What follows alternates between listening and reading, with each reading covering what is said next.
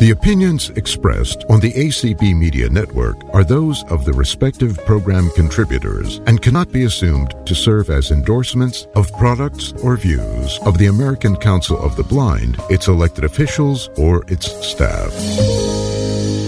This is ACB Media, the broadcast home of the ACB 2022 Conference and Convention.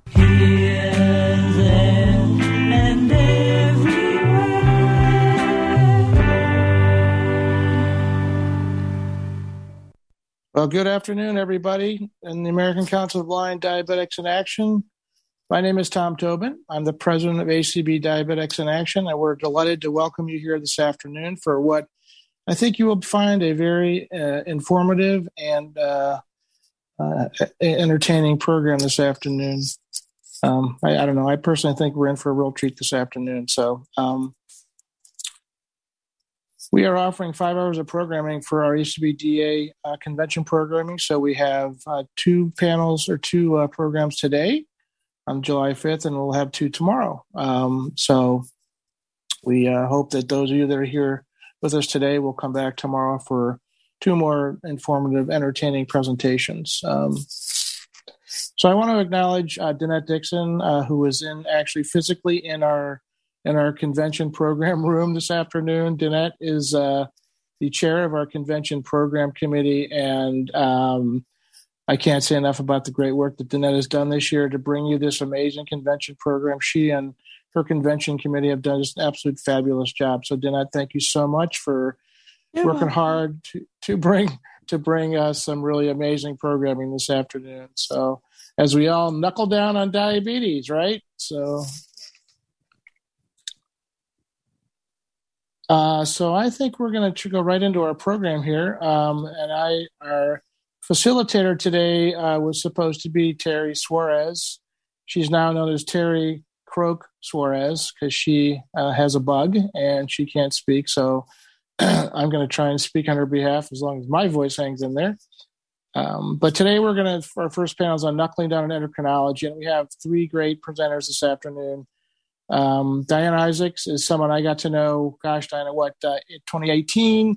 Uh, she's an endocrinology pharmacist at the Cleveland Clinic Foundation, and she got me started on my Libre continuous glucose monitoring system. Um, I will let you, Diana, talk or introduce your colleagues because uh, I'm sure you can give a much better introduction than I can.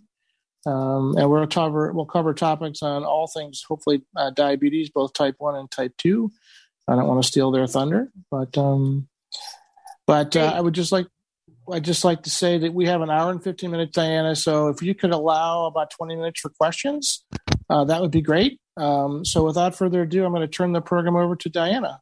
All right. Well, thank you so much for having us. Um, yeah, my name is Diana Isaacs, and I'm an endocrine clinical pharmacist. And we do have slides, which I recognize many of you may not be able to see, but it will help us stay on track with our content and make sure we allow plenty of time for questions. So, uh, for those that can see them, great. For those that can't, no worries. We'll try to be really clear with our words. I want to introduce my amazing panel that will be speaking with me. We've got Beth Zeleznikar, who is also a clinical pharmacist that works in primary care, doing a lot of diabetes management with me at Cleveland Clinic. And then also we have an interdisciplinary panel. We have Natalie Bellini, who is a nurse practitioner at the R&B Medical Group in Williamsville, New York. So we're very excited. Our outline for today is we plan to start off with a drug update because there's a lot of new innovations in the management of diabetes. So we're going to talk about that.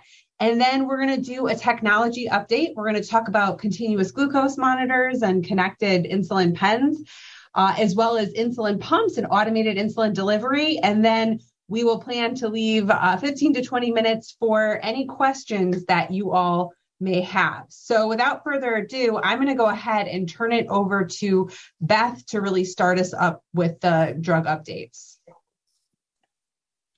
All right. Thank you for the introduction, Diana. I'm Beth. Um, I'm excited to be here today talking to you all about all of the latest and greatest and newest things in the treatment for diabetes. So, development in the treatment modules for, for diabetes is happening rapidly. We're seeing new medications come to the market at a high, fast paced rate, and we're seeing advertising for these new medications. So you might have heard of Ozempic, Trulicity, Jardiance, Invokana, um, and then the newest medication, Mounjaro, which I'll touch on that one in a little bit. I want to start off with kind of like, what's the big deal? Why do we care about these new indications for medications that have already been around to treat diabetes? Well, the first is cardiovascular disease. Heart disease is the leading cause of death in the United States and the leading cause of death in people with diabetes. Additionally, we care about our kidneys. Kidney disease is affecting about 15% of the US adult population and 40% of people with diabetes. So, the best thing that we can do for our bodies to prevent complications and prevent heart disease and kidney disease is controlling blood sugar readings and controlling blood pressure. And we have two amazing classes of medications our SGLT2 inhibitors and our GLP 1 agonists that have consistently shown heart and kidney benefits in people with diabetes in large clinical trials. So these are the two classes of medications I'm going to focus on today SGLT2 inhibitors and GLP 1 agonists. The first class will be the SGLT2 inhibitors or sodium glucose co-transporter 2 inhibitors. It's a mouthful. We'll just stick with SGLT2 for today. We have four medications in this class Jardiance, Farxiga, Invokana, and Steglatro. And these medications are working in the kidney to make you pee out your sugar. So if sugar is high, these medications are going to kick that kidney into gear and say, hey, you better get rid of this sugar, filter it through the kidney, and you pee it out. So there's lots of benefits from these medications. We clearly see blood sugar lowering. That's what these medications were first approved for. Because of the unique way that SGLT2 inhibitors work in the kidney, there's low risk for hypoglycemia, meaning they're not likely to cause low blood sugar readings. They also can help aid in weight loss. They're kidney protective, meaning they will prevent the decline of kidney function over time. We can see a decrease in cardiovascular events, meaning a reduction in heart attack and stroke in people who take these medications versus people who don't, and a decrease in heart failure hospitalizations. So, people who take these medications, the SGLT2 inhibitors, and have heart failure are less likely to go into the hospital compared to people who don't take the SGLT2 medications. And they also can lower blood pressure. So, lots of awesome, amazing benefits from our SGLT2 inhibitors like I said, they work in the kidney. So I just want to hone in on the, the kidney for a minute. Um, in the kidney, we have nephrons. We've got all these nephrons, and this is where the SGLT2 inhibitor medications are really, really working. So blood comes in from the body, blood comes into the kidney, goes into the nephrons, gets filtered, and then our clean blood or our filter blood returns to the body. Well, normally 90% of the sugar that comes through is going to get reabsorbed back into the body. What the SGLT2 medications do is prevent this reabsorption. So instead of having the sugar go back into the blood, go back into the sugar, it stays in the kidney and then gets concentrated in the urine and you pee it out. So peeing out that sugar. Um, this is going to lead to a reduction in volume, reduced fluid, reduced volume. When we have reduced volume in the body, we're going to see heart benefits. We have a decrease in blood pressure. We have a decrease in how hard the heart has to work. So, less stress on the heart. We're also going to see increase in urination. So, the higher the sugar is, the more urination that is going to happen because the body's just trying to filter it out. Um, but the more you urinate, the more you get that decrease in volume, which is beneficial. We also see decrease in inflammation and decrease in how hard the heart is working. Additionally, the kidney gets protected. Long term, the kidney doesn't have to work as hard to filter things out of the blood. So think of a car engine. The more you use it, the more you work it, the faster it's going to wear out. Well, the same with our heart and our kidneys. The more we use it, the harder it has to work, the faster it's going to wear out. These SGLT2 medications, Jardiance, Farxiga, Steglatro, they really help protect the kidney and the heart long term. But like any medication, there is the possibility for adverse effects or side effects. So, just the nature of the medication is that there's an increased risk for urinary tracts and, and yeast infections. The sugar concentrates in urine, bacteria love sugar, increased risk for infections. Um, that's probably the most frequent side effect that I see in practice is the, the UTIs and yeast infections. I mentioned a lot about volume and how you are peeing more. Well, with this, you can get dehydrated easier. So it's important to stay hydrated with plain water. If you're dehydrated, you can get dizzy. It can lead to low blood pressure, things we don't want to see. So stay hydrated with lots of water. Short term, we can see a small increase in serum creatinine. Serum creatinine is just a lab that we draw to measure kidney function we like to see that number lower. Um, it's common with these medications to see a slight increase when you start, but long term, the benefits are there for the kidney. We want people on these medications. Rarely we will see things like ketoacidosis, diabetic ketoacidosis, necrotizing fasciitis, which is a severe infection. And then also with Canagliflozin our Invokana, we can see an increased risk for bone fractures. Um, but that's been specific to that medication in the class. So we've covered the benefits, the side effects of our SGLT2 inhibitors, so Jardiance, Steglatro, Farxiga, Invokana. We can see decreased hospitalizations and heart failure with these medications, decreased cardiovascular events, decrease in stroke and heart attack, and improved kidney protection.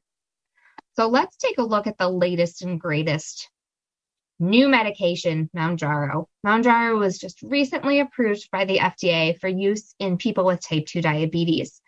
Mounjaro is really neat because it targets a new class of therapy called GIP receptors, or the glucose dependent insulinotropic polypeptide receptors. So we'll stick with GIP. It's a mouthful. Mounjaro is our newest GIP agonist. Um, before I get into too much detail about Mounjaro specifically, I do want to just give a, a brief background on the GLP 1 receptor agonist. I can't talk about Mounjaro without talking about our GLP 1s. The GLP 1s have been around for several years. These are the medications like Ozempic, Trulicity, Victoza, Byetta, Bydureon, and Rybelsus. Rybelsus being a once daily pill. All of the other ones in this class are injections, but Rybelsus is our pill form. So the GLP ones been around for a while, and then we have newly approved Mounjaro, which is a GLP one plus a GIP. We've got two receptors being activated. These two receptors, GLP 1 and GIP, are what we call incretin hormones. And these are things that are released in the body when the body senses nutrients or food in the gut. So, in a normal person, you eat food, your body senses it and releases GLP 1 and GIP. Um, two things, or a few things I wanted to highlight about these medications are the newer doses. So, Ozempic was recently approved in May for a higher dose of up to two milligrams a week. Previously, the maximum dose was one milligram a week. Now we can go up to two milligrams for additional blood sugar lowering benefits, weight loss, etc. Additionally, Trulicity has been approved for higher doses, three milligrams and 4.5 milligrams. These have been around for a little bit longer, um, but still wanted to point it out.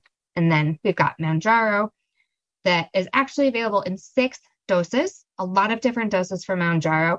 Um, we just have so always start at the lowest dose and go up slowly to whatever that your targeted dose or maximum dose would be. And go anywhere from 2.5 milligrams all the way up to 15 milligrams a week. So lots of doses for Mounjaro. So I do want to circle back to the benefits of these medications. So we've got blood sugar lowering. Medications for, were first approved for use in diabetes. So we're clearly going to see our lower sugars. Um, additionally, there's low risk for hypoglycemia, so not likely to cause low blood sugars. And then other benefits that we see is a decrease in appetite, increase in weight loss, reduced cardiovascular risk, so reduction in heart attacks, strokes, and death from cardiovascular causes. And what I can usually sell patients on is the once weekly dosing. So, so much easier to take a medication once a week and be done with it for the week than taking pills or other injections multiple times a day. So, I think that's a really big pro for a lot of people. A few of the cons is uh, potential high cost. So, these are newer, they are brand name only. So, insurance coverage could be, you might have high copays, especially if you have to meet a high deductible. The same goes for the SGLT2 inhibitors um, in terms of the high cost uh, possibility. Um, side effects for these medications, most commonly we're seeing nausea and vomiting. Um, usually nausea, vomiting only in severe cases.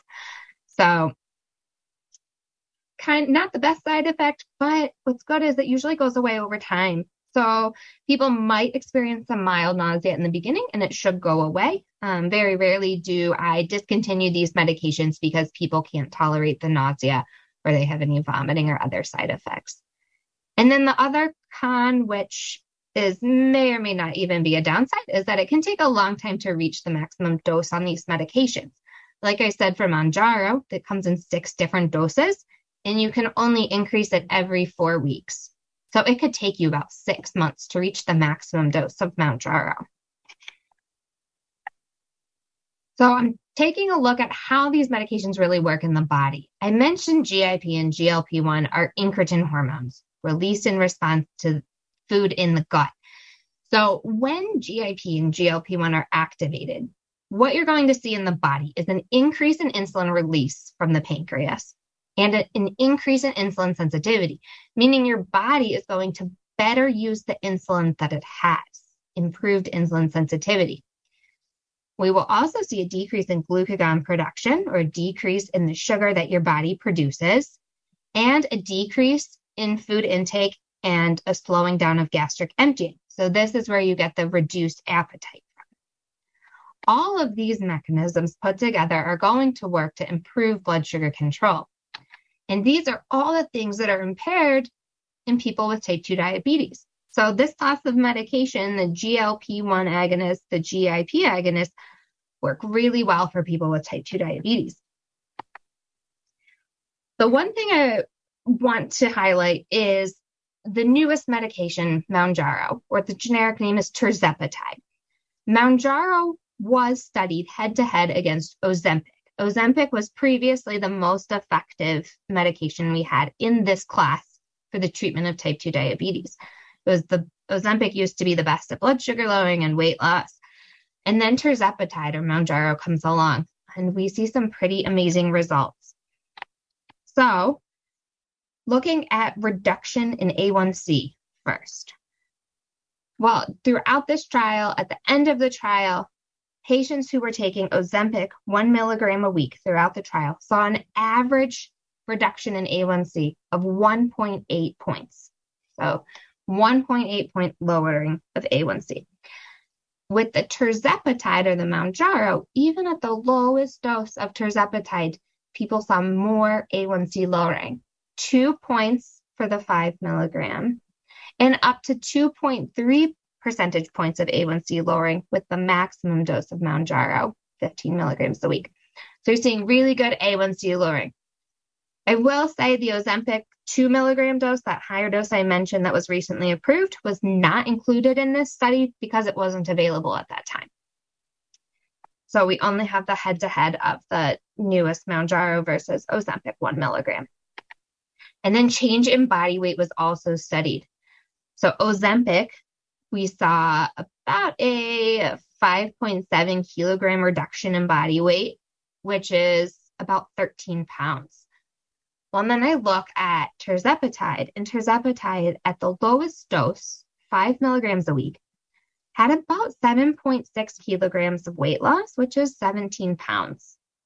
And then with the 10 milligram dose, people saw about 21 pounds of weight loss. And at the highest dose of 15 milligrams a week of Mounjaro, 25 pounds of weight loss. Pretty significant. And then truly the latest data is the Surmount 1 trial. So this Surmount 1 trial was recently published, and this is looking at tirzepatide specifically for weight loss. So this is looking it looked at the efficacy of tirzepatide in people that don't have diabetes. This was just focusing on people who are obese. And the weight loss seen in this trial is phenomenal. Um, so the the weight loss with the placebo throughout this 72 week trial, people who are just taking the placebo medication saw about a three kilogram weight loss. So not much. Um, or 3% weight loss. And then people who were on the tirzepatide, who up to the maximum dose 15 milligrams a week, they saw about 21% body weight reduction.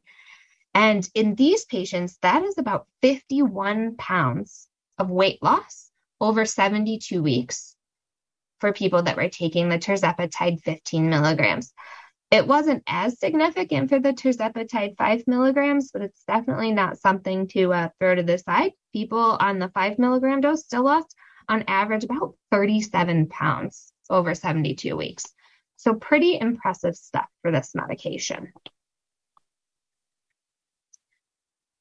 I haven't seen the GIP molecule, the GIP GLP 1 combo therapy hit our uh, diabetes guidelines yet because it's so new.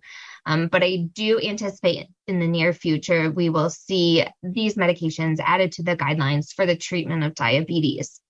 At this time, right now our our guideline associations so the american association of clinical endocrinology and the american diabetes association do recommend the use of these medications the sglt2 inhibitors and the glp-1 agonists for people with diabetes. And these recommendations these medications are recommended regardless of baseline a1c because these medications have been uh, so effective at preventing cardiovascular disease and reducing progression of chronic kidney disease, these medications are now recommended as first line therapy in a lot of patients, along with metformin. Um, so the ACE guidelines and the ADA guidelines, they're both recommending SGLT2 inhibitors, GLP1 agonists, and hopefully soon we'll see the addition of the GLP1 GIP agonist, tirzepatide, to these guidelines. So, takeaways for these uh, type 2 diabetes drugs I'll say it again, I've said it a million times already reduced cardiovascular risk with all of these medications, improved cardiac outcomes, really good for the heart, and decrease in kidney disease and decrease in heart failure risk for people who take the SGLT2 inhibitors. So I've summarized our type 2 therapies. I do want to turn it over to Diana now um, for a quick look at the latest and greatest for our type 1 therapies. Great. Well, thanks so much. That was excellent. Um, yeah, so I just had a couple things that were exciting. So, if you haven't heard of this, there's been this uh, exciting movie or documentary really called The Human Trial. And this just recently, like in the last week or so, that it was shown. It was shown live, I think, in LA, and then it was available to rent on um, online. But it's actually about a company called ViaCyte and the human trials that they're doing to try to identify a cure for type 1 diabetes. And there is kind of a running joke in the diabetes community that the cure is five years away. And people keep talking about how it's five years away. And, um, but just so you know, this documentary was really, it was a very impressive documentary because it, it was very real in terms of the people living with diabetes really trying to, you know, wanting a cure for their condition, but also the research is really impressive. And it, it basically followed the story of the first two people in this clinical trial. Unfortunately, the therapy didn't work. Basically, it's putting, it's implanting these stem cells which are supposed to be able to produce insulin. Now, it's it's still very encouraging though because the clinical trial was continued And the cells did start to produce insulin in some of the additional individuals. And now they've actually partnered up with another company where um, the therapy, so in the trial, they had to take these immunosuppressive agents, like when you get a transplant, right?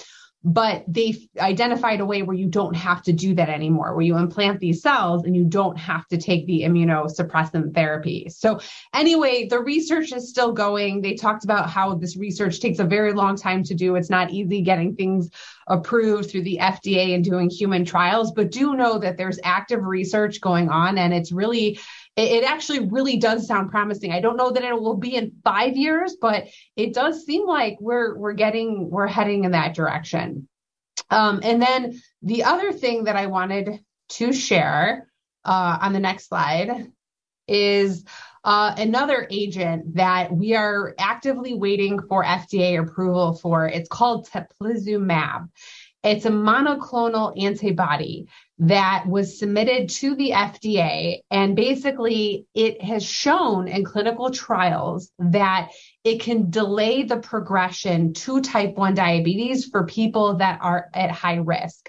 So, what they've done is they've tested people that have like an immediate relative with type 1 diabetes, understanding that they, they could be at higher risk. And if a person has two or more antibodies that are positive, it means they're they're pretty much destined to develop type 1 diabetes. And what they showed was that when they give this drug to those people, they were able to delay the progression by quite a few years.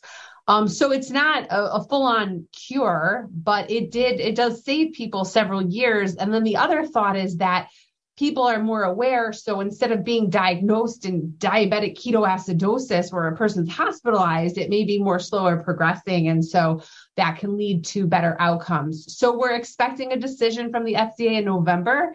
Um, so stay tuned for that. I will warn you, it's a 12 day infusion. So it's a one time dose, but it's like a 12 day infusion. So that I mean, I could see that being a little bit of a barrier. I don't love the idea of infusions personally, but um, still, it's exciting to see the innovations in this area. So, with that, I'm going to now talk about technology, which I think is very exciting, all the technology innovations that we've had in diabetes. And we're going to talk about CGM, continuous glucose monitoring, insulin pumps, connected pens, as well as connected pen caps, and briefly touching on some of the mobile applications. So, starting off with continuous glucose monitors, this is an area that's really evolved dramatically over the last few years.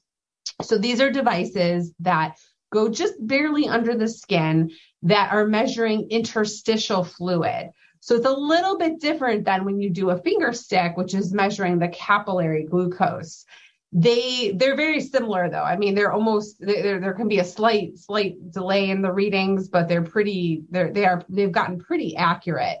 They measure the blood sugar every one to five minutes depending on the specific device that you have. And then they record these readings every five to 15 minutes. And there's the sensor which goes just barely under the skin. It's soft and flexible kind of like an eyelash and that's connected with a transmitter. And depending on the device, sometimes it's all contained in one, and sometimes the transmitter is a separate piece that you attach. And then you have some type of receiver where you can either see or it will read to you verbally your glucose readings. And many times that receiver can actually be a smartphone, which is great because you can set it up to talk to say that reading. So in terms of why this is so important, I'm going to skip to the 42 factors slide. So there's 42 factors that have actually been described that affect blood sugar readings. And that's pretty incredible if you think about it. So of course, we think about the big ones like food, right? Like a bowl of pasta or cereal, we expect that's going to raise your blood sugar, right? And normally we would expect, you know, you go for a walk or something, a long walk, or that may decrease it, but it's actually so much more than that. We know there's effects of protein and fat in your foods. We know even the outside temperature can affect certain people, as well as the time of the day and different stressors, your quality of sleep. So the point of all of this is how do you learn how you uniquely are affected and how can you maximize your the time you spend in the target range by wearing a continuous glucose monitor so you can learn how you're impacted by these different factors. When it comes to uh, continuous glucose monitors, we have two categories that you can think of. We have real time CGM and we have intermittently scan. So, real time is constantly collecting data. You can view or hear your number at any point in time. With the intermittently scanned, it does require that you take either the reader or the smartphone and scan the sensor. So those are the, the biggest differences between really the two different types.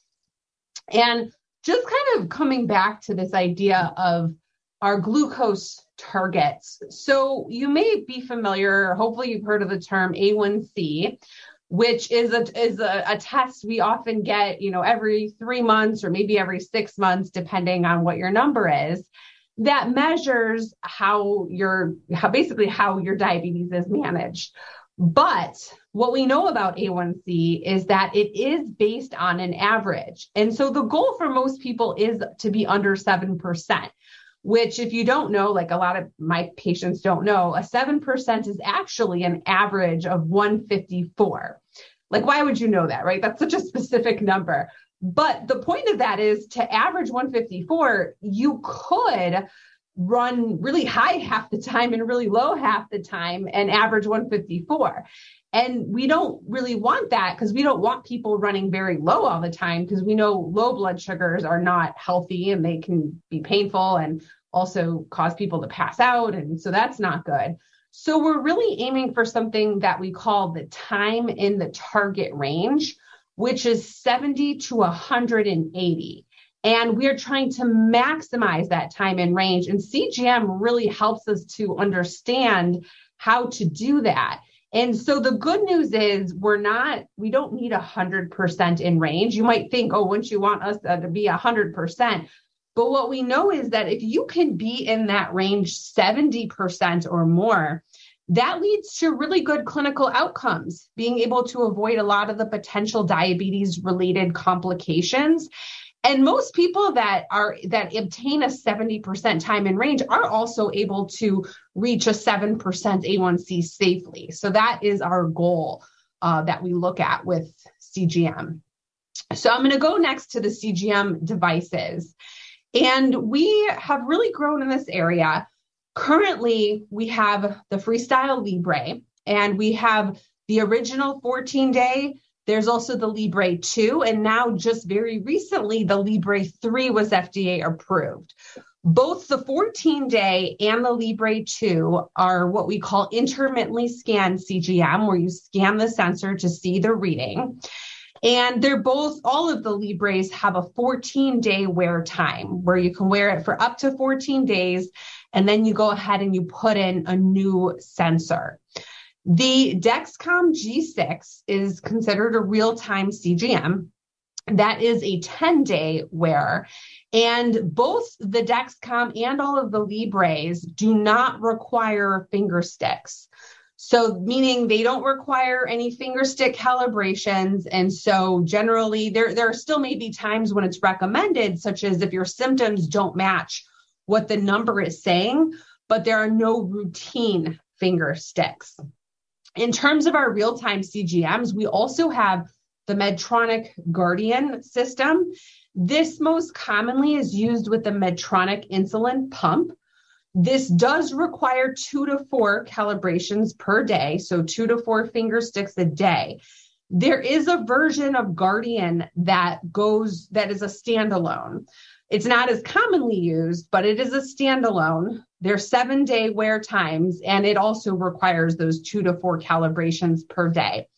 And then we have a very unique device called the Eversense, which is our only implantable CGM. So it's actually an in office procedure that your healthcare, someone on your healthcare team would do, and they implant the sensor into your upper arm recently there's a 180 day approval now so it can stay in your arm for 180 days so it only has to be changed twice per year and then there's an outer transmitter that you put on right over where that sensor is And so, one of the nice things about Eversense is if you want to detach, like if you want times where you're not connected to your device, you can easily remove that transmitter.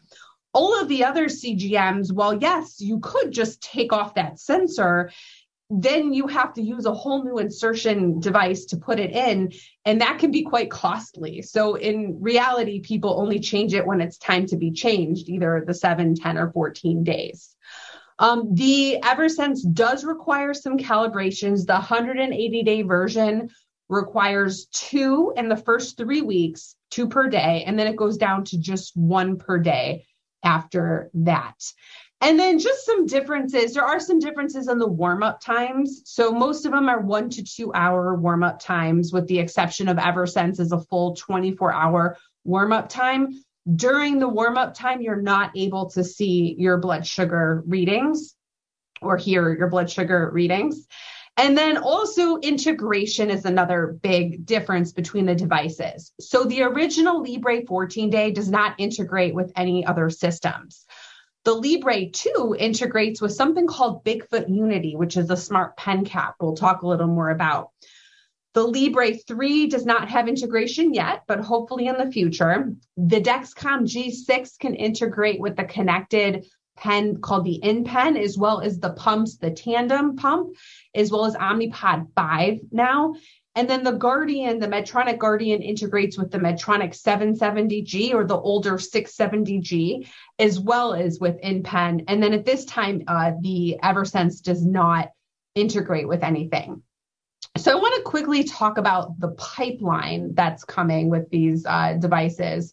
So Libre 3, um, one of the un- so it's it's not so easy to get Libre 3. It's a very limited launch now, but hopefully in the upcoming months it'll be easier. But one of the big improvements is the size. The original Libre is the size of two stacked quarters, which is pretty small, but the Libre 3 is the size of two stacked pennies uh, as well as the the marker of accuracy is is I, it's it, it's improved. Uh, it's not totally clear that it's more accurate, but the term we use for accuracy has improved a little bit. Uh, then talking about uh, also what's in the pipeline, Guardian 4. So that would be the next Medtronic sensor. It's actually already available in Europe. And this one has gotten rid of those finger stick calibrations. So that's very exciting. And then this will integrate with the Medtronic 780G insulin pump, which is also approved in Europe. And we're anxiously awaiting for that to be approved here as well. And then the other update that we expect to happen very soon is Dexcom G7. Again, this is also available in Europe already. This does have improved accuracy. The size is also smaller, just like what we see with the Libre 3. And the warm up time has been reduced from two hours to now just 30 minutes. As well as there's a grace period. If you go over the 10 days, you've got an extra 12 hours to play around with. And they've made it so that you can you can actually start to put on a second sensor before the first one is done. So you don't have to wait even that 30 minutes. You just would constantly have those readings available. So that's very exciting. So that's the CGM update. I want to next quickly talk about the connected insulin pen landscape. And this might be new. You may not, a lot of people are not familiar with connected insulin pens. So before we dive into that, just kind of thinking about, well, what what options do we have for insulin delivery for those that are using insulin? So most people on insulin are actually using traditional vials and syringes or insulin pens. And insulin pens are very accurate. You know, you can hear the clicks, they're, they're fine, but they don't have any smart technology. And what I mean by that is they don't have the ability to help you calculate the dose or even record the dose or integrate with your glucose data.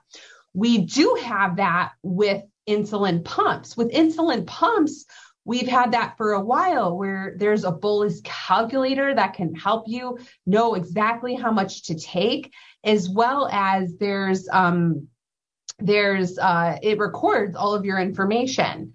Now, we do also have some other insulin delivery options. There is inhaled insulin as well, which is probably underutilized.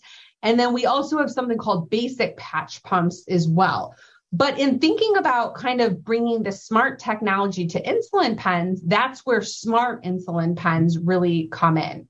And so some basics about this are they are re- they're generally reusable. They're either pens that you put cartridges in or they're pen caps that go on top of your usual disposable pen. They calculate and track your insulin and data can usually be shared with your clinic. And just some additional capabilities. Often there's a temperature indicator that'll let you know if the temperature got too hot or too cold, as well as letting you know if insulin expired or not. Um, generally, for most rapid acting insulins, it's, it's 28 days. So within the United States, we have two, really two main options that are available. That is the InPen, which is made by Medtronic and is compatible with the Guardian Connect CGM or with the Dexcom G6 CGM. And then we also have Bigfoot Unity that compare with the Libre 2. So in talking about these products, or there's a few others that are probably in the pipeline or in other countries. Um, Natalie and I had the great like fortune of going to Spain to this amazing diabetes technology conference where we got to see the latest and greatest innovations around the world. And so just know there's a lot of other companies that are working on connected pens as well. Um, some of those companies include like Lilly and Novo Nordisk and Sanofi. So we do expect more to come in the future, but currently we have two options. So the InPen, just to talk a little bit more about the InPen, this is a reusable pen for one year. There is no charging required, and there's a Bluetooth connectivity with a mobile app. So, my understanding with the mobile app is that if you have it on your iPhone or you have it on Android, you can set up the talk to text feature. So, that should be able to help. This is designed to work with rapid acting insulins. So, it works with Fiasp, Humalog, or Novolog. The idea being that you would still take your long acting insulin as your usual pen. It does go in half unit increments, and then there's a dose calculator that can be set where you can input different carbohydrate ratios if you're counting carbohydrates, or you can use meal estimates as well, where you put in like small, medium, or large meal. And then also the sensitivity factor, which is basically how much one unit of insulin is expected to lower your blood sugar. Your healthcare team can help you calculate that, and that can be used so that if your blood sugar is above target, this helps you to know exactly how much is safe to take. The Bigfoot Unity Smart Pen cap is a little bit different in that it goes on your your usual kind of insulin pen, and they make them where they go on. I think they fit almost every pen. There's one that goes on the long acting and one that goes on the rapid acting. And it's interesting what you do is you actually scan, you take that pen cap and you scan the Libre sensor and when you do that, it will advise you on how much to take based on if you're eating.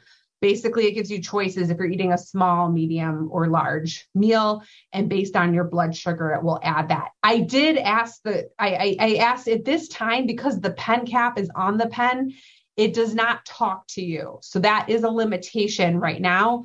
So you would have to either be able to see it or someone, you know, would have to be able to help you so you could read what it says, how much to take. When you pull off the cap, then it records that a dose was taken. And then because it's the usual pen, you should be able to kind of be able to dial it up and hear the clicks, at least with, with that.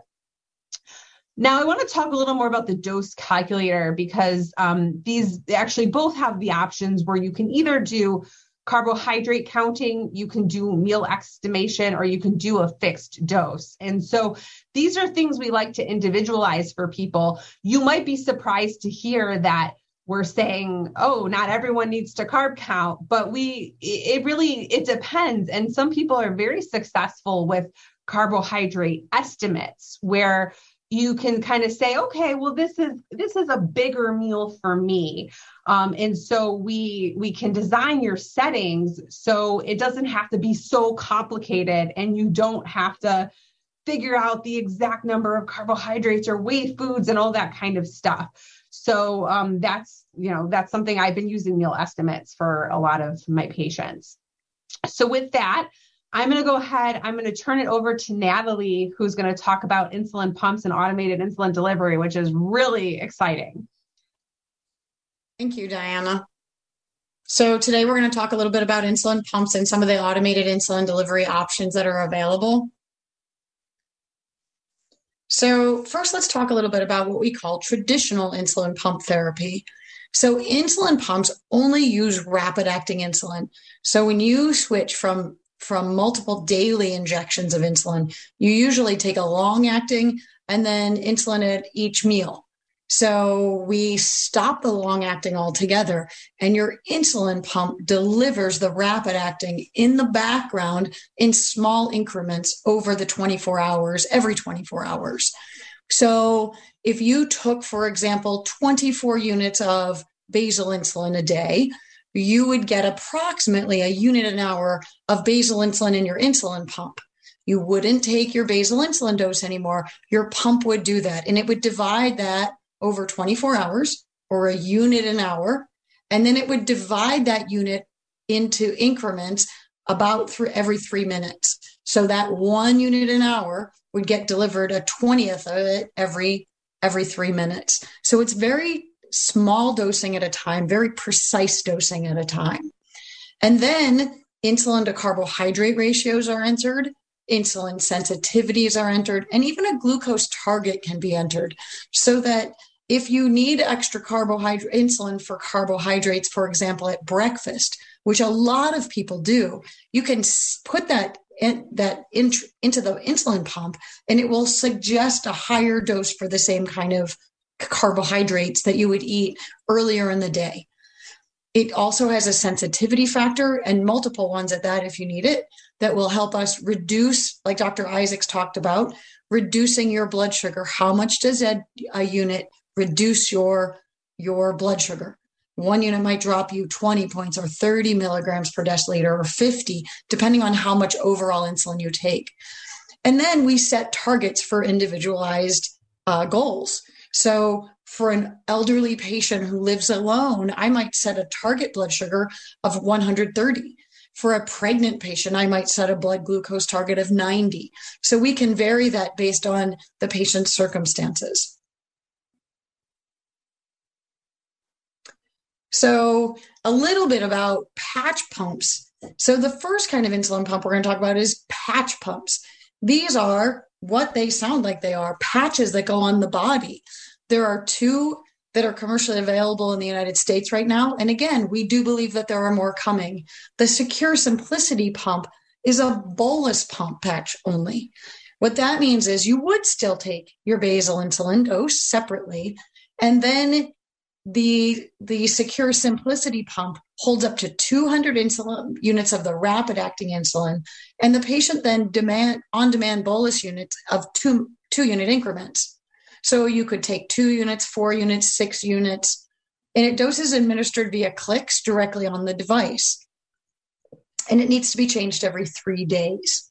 So this is really nice if you change your timing of your meals if you don't want to carry a pen with you, if you eat numerous small meals throughout the day, the CeQur Simplicity may be the a patch pump that you would explore.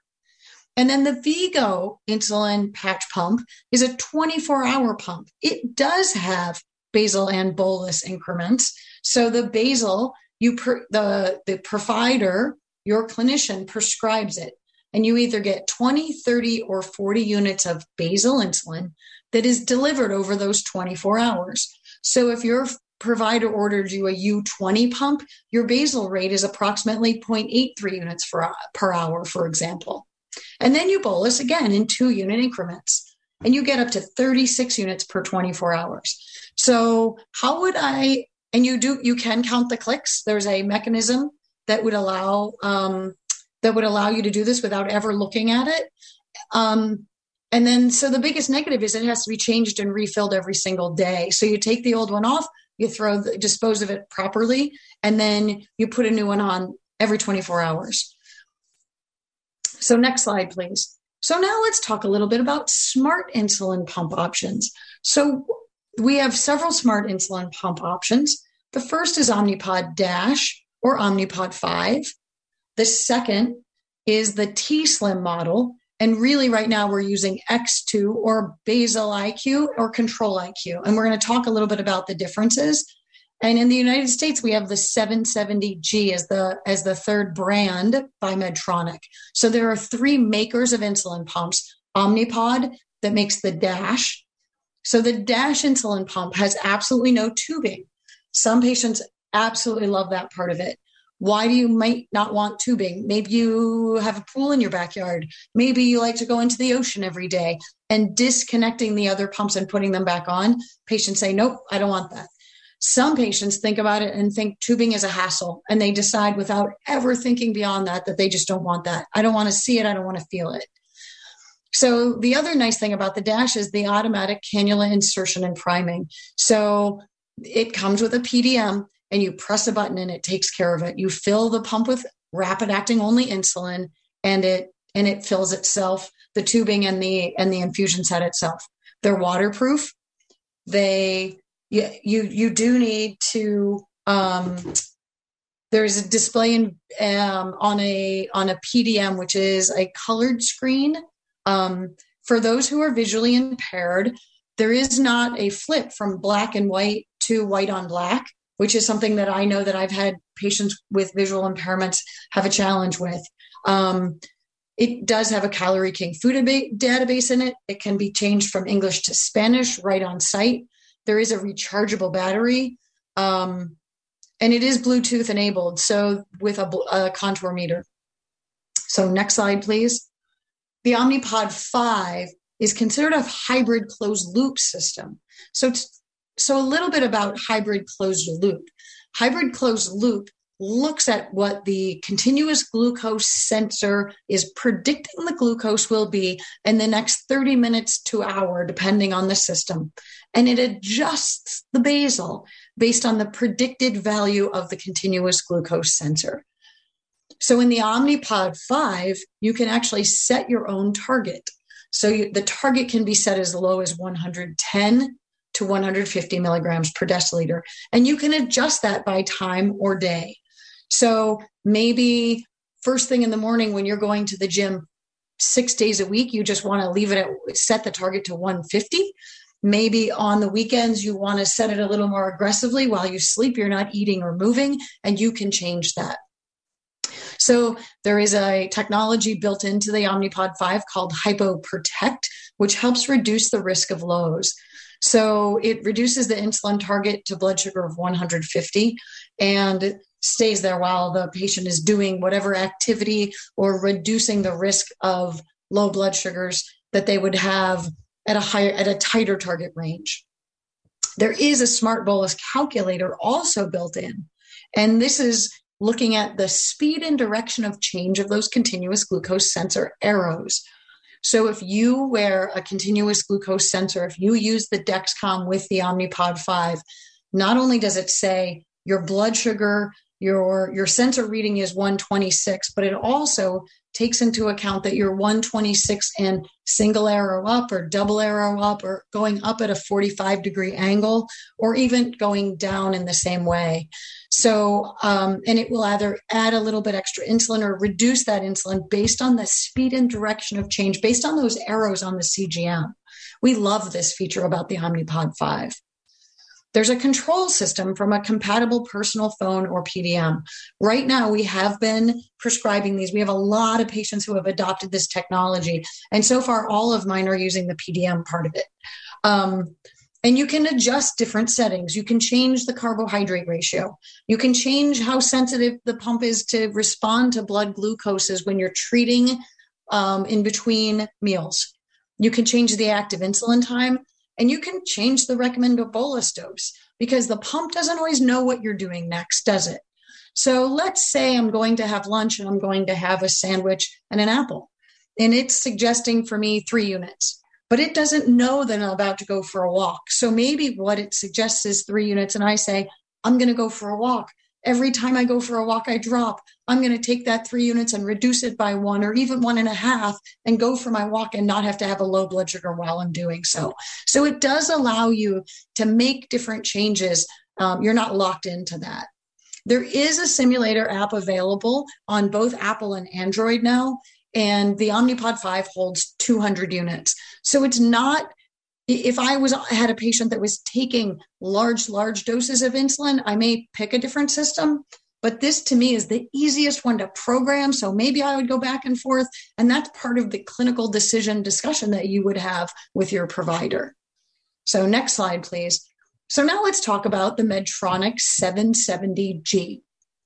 So the 770G has what is called SmartGuard Auto Mode. And what that means is that the pump adjusts the basal insulin every five minutes, targeting 120. There is a temporary target of 150 available for patients that want to, let's say, exercise or don't want to be as aggressive for, for any given reason. It is Bluetooth connected, which is nice because we can pull up a patient's data at any time. So if you're used to having to download your pump at the doctor's office, in the future, if you upgrade to either any of the pumps, all of them have what is now Bluetooth connectivity available at some level or another. Sometimes it's uploaded to the cloud server, sometimes it's, but ultimately that we can pull the data so you can call the office or send a message on your portal and say, I'm really struggling. We've been doing yard cleanup for the whole week, and or I've started a new diet and exercise plan without talking about it ahead of time, and I can look at your numbers without you having to do anything. So with the 770, it, suspends before and on low options um, in the manual mode. There's a 300 unit reservoir. So those are on higher doses of insulin. This may be a different pick than Omnipod. Um, there is, it is connected to the Accu-Chek guide meter. There is a mobile app for secondary data display and wireless uploads. It's a 300 unit um, reservoir. And in auto mode, you may adjust the carb ratio the insulin action time only. So uh, it, when the pump is in auto mode, you change you can change the carb ratio and the insulin action time, but not the other features on the pump. So then the T-Slim X2. The T-Slim X2 is actually a touchscreen insulin pump. It's the first of its kind. It is rechargeable and has a 300 unit reservoir. So there are tiny basal increments and it's integrated with the Dexcom G6 there are software updates available. So this is really nice because you're not quote what we call locked into any specific um, pump software. So if a new software is available and they've made a change and an improvement in an algorithm, you, they basically send you a a link and you click on it and you can update your own pump from your own home. There are two algorithms available. One is basal IQ, which adjusts the basal and suspends for lows. So it will lower the basal or stop it altogether when the lo- when a low blood sugar is predicted. And then control IQ, which we are almost exclusively using at this point, which adjusts basals for lows and highs. And there's also an automatic hourly correction for high bolus for high blood sugars. So what that means is if your blood sugar is targeting to be to go above 160 milligrams per deciliter, it starts giving microboluses to help bring your blood sugar down. And there is an app with that as well. So the X2 with basal IQ, both of the pumps, you can't actually tell the difference when you look at the pump itself unless you turn on the screen um, to see what's happening. But the basal, the basal IQ again, only suspends um, when low is predicted or a or low happens when it crosses a threshold. It does not um, it does not add insulin when a blood sugar is high. With control IQ, which is sort of like the upgrade from basal IQ, it's considered an advanced hybrid closed loop system. And it looks at both both the highs and the lows. It adjusts insulin delivery, delivery from programmed manual settings. So your settings matter in the Control IQ pump. It automatically corrects doses up to once an hour and it's about 60% of the program correction factor, and it targets 110 milligrams per deciliter.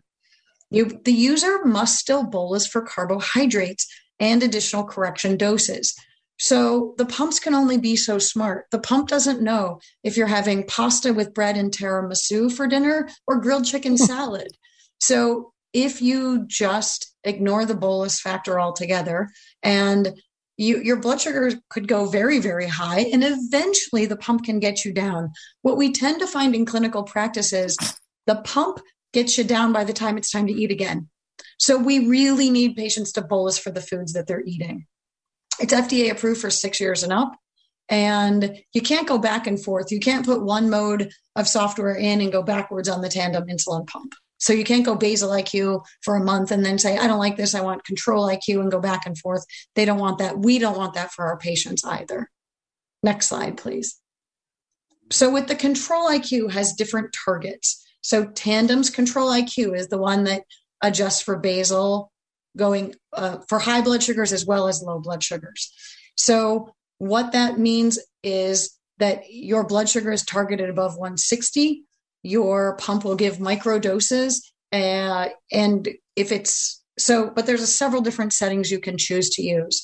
In regular control IQ mode, your pump is targeting 112 to 160, but you can set it at night while you're sleeping and and be a little bit more aggressive and we can target 112 to 120. And why can we do that? We can do that because you're not eating or moving while you're in sleep mode. And this really makes a difference for the pump to allow it to be a little bit more aggressive. So it starts giving you more basal when your blood sugar is predicted to be above 120 versus the 160 in control IQ. There's also an exercise activity mode that will actually raise your target to 140 to 160 and it will decrease the basal a little bit sooner and suspend the pump sooner as well to help prevent low blood sugars when you're more active. Next slide, please. So here is a there on my screen right now is a picture of the hybrid closed loop pump comparison. And I'd like you to know that there is a website called the Panther program and the Panther program at BDC diabetes, I'm sorry, pantherdiabetes.org, BDC pantherdiabetes.org does offer a a comparator there.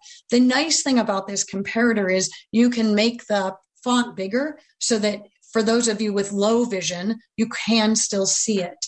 Um, and there is a comparator on my screen right now that talks about the differences. So, what is automation called? In Medtronic, it's called auto mode. The t:slim calls it control IQ. Omnipod 5 calls it automated mode. What I'd like you to know is that these are all hybrid closed loops.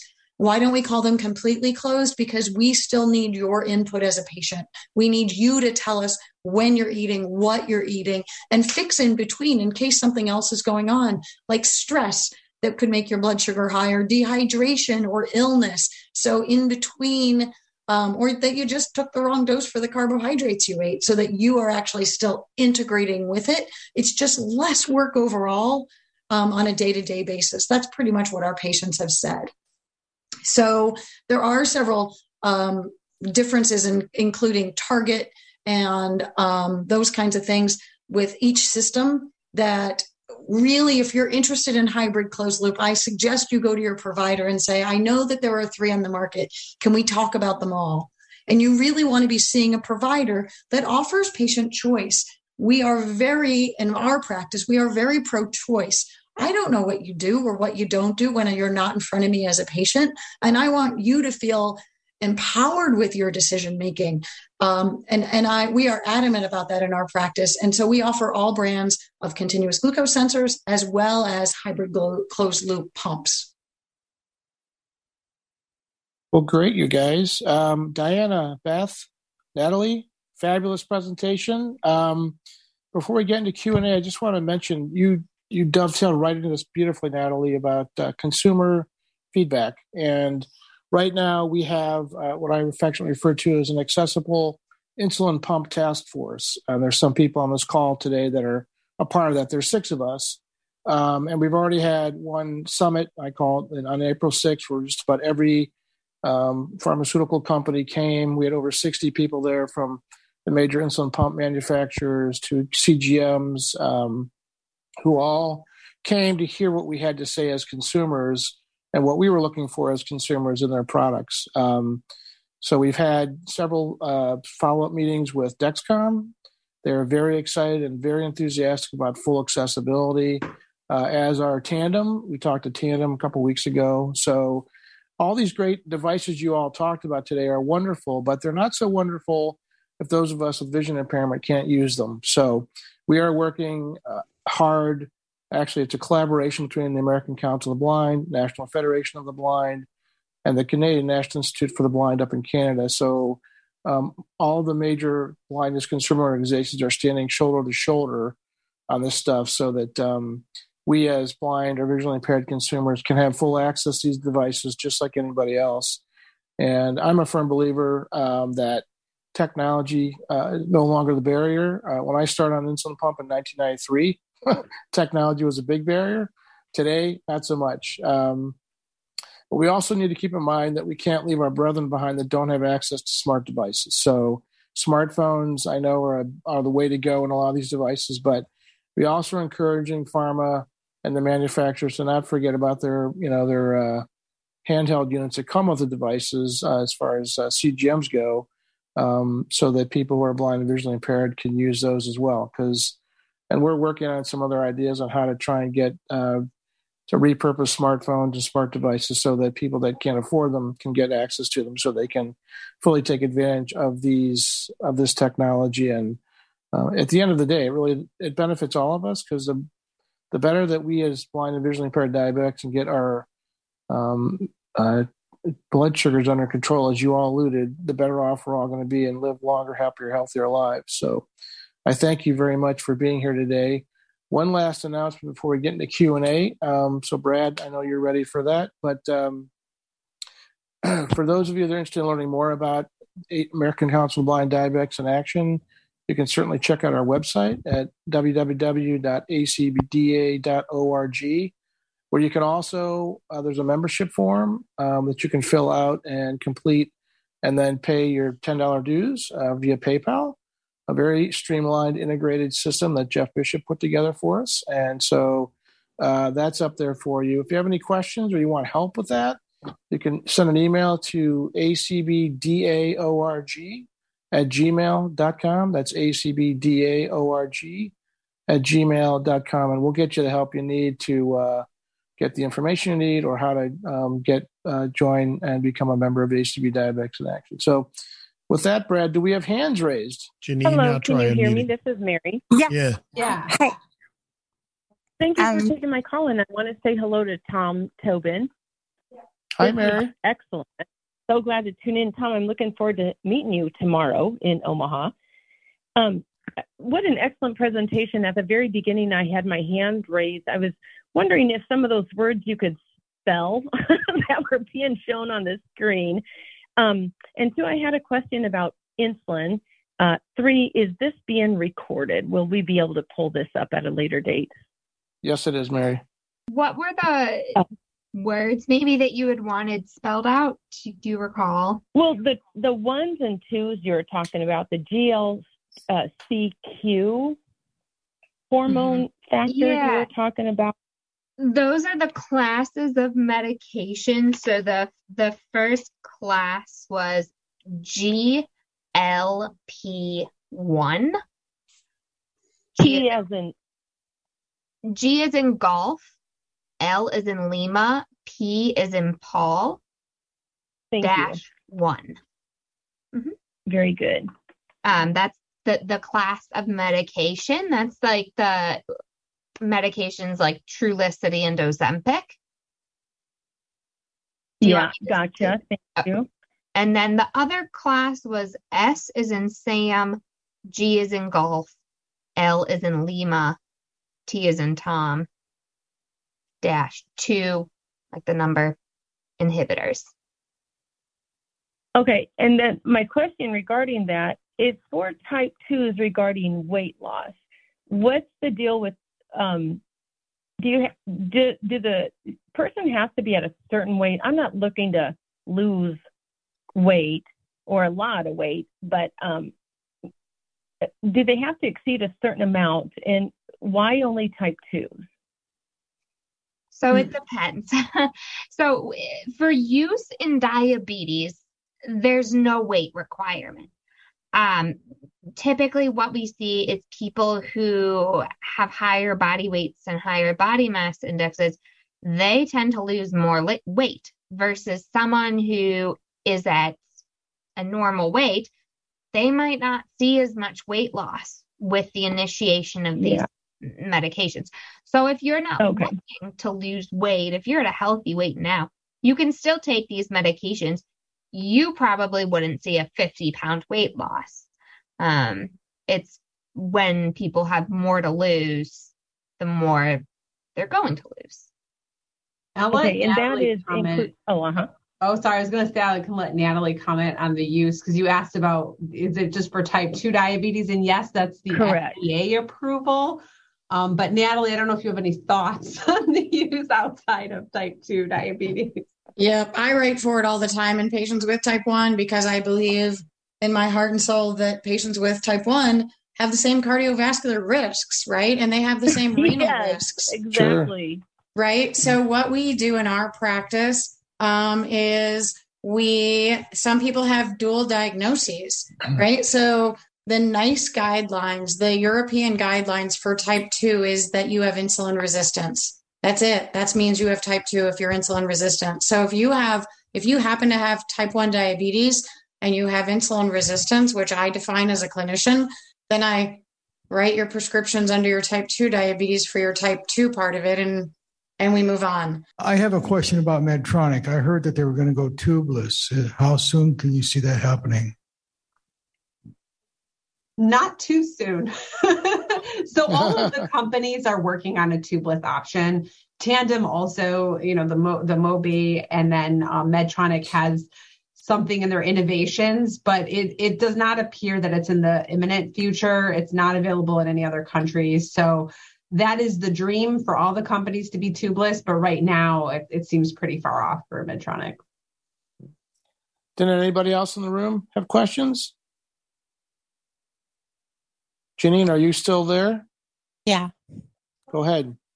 Um, this was so great. So, hi, my name is Janine. Oh, now they're back in the room. So, I'll just go really quick. So, this was a really great presentation, and Tom answered the question that I was going to ask about how can we join Diabetics in Action.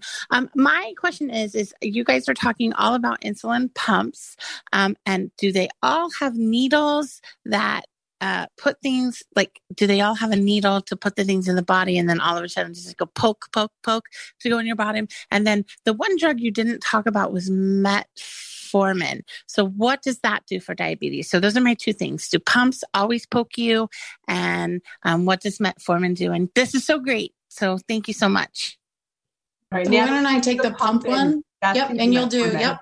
Yeah so i'll do the pump one. So yes you have to get that you have to get the insulin into the skin whether you use an injection like a syringe or a pen, or you use an insulin pump, it has to get under the skin. It's the only way it works. So they come with automatic insertion devices, and there's some other options. Um, but yes, there is a poke through the skin to place the catheter. And then typically the needle comes out, but sometimes we leave a needle in depending on which model you're using. Good answer. Danette?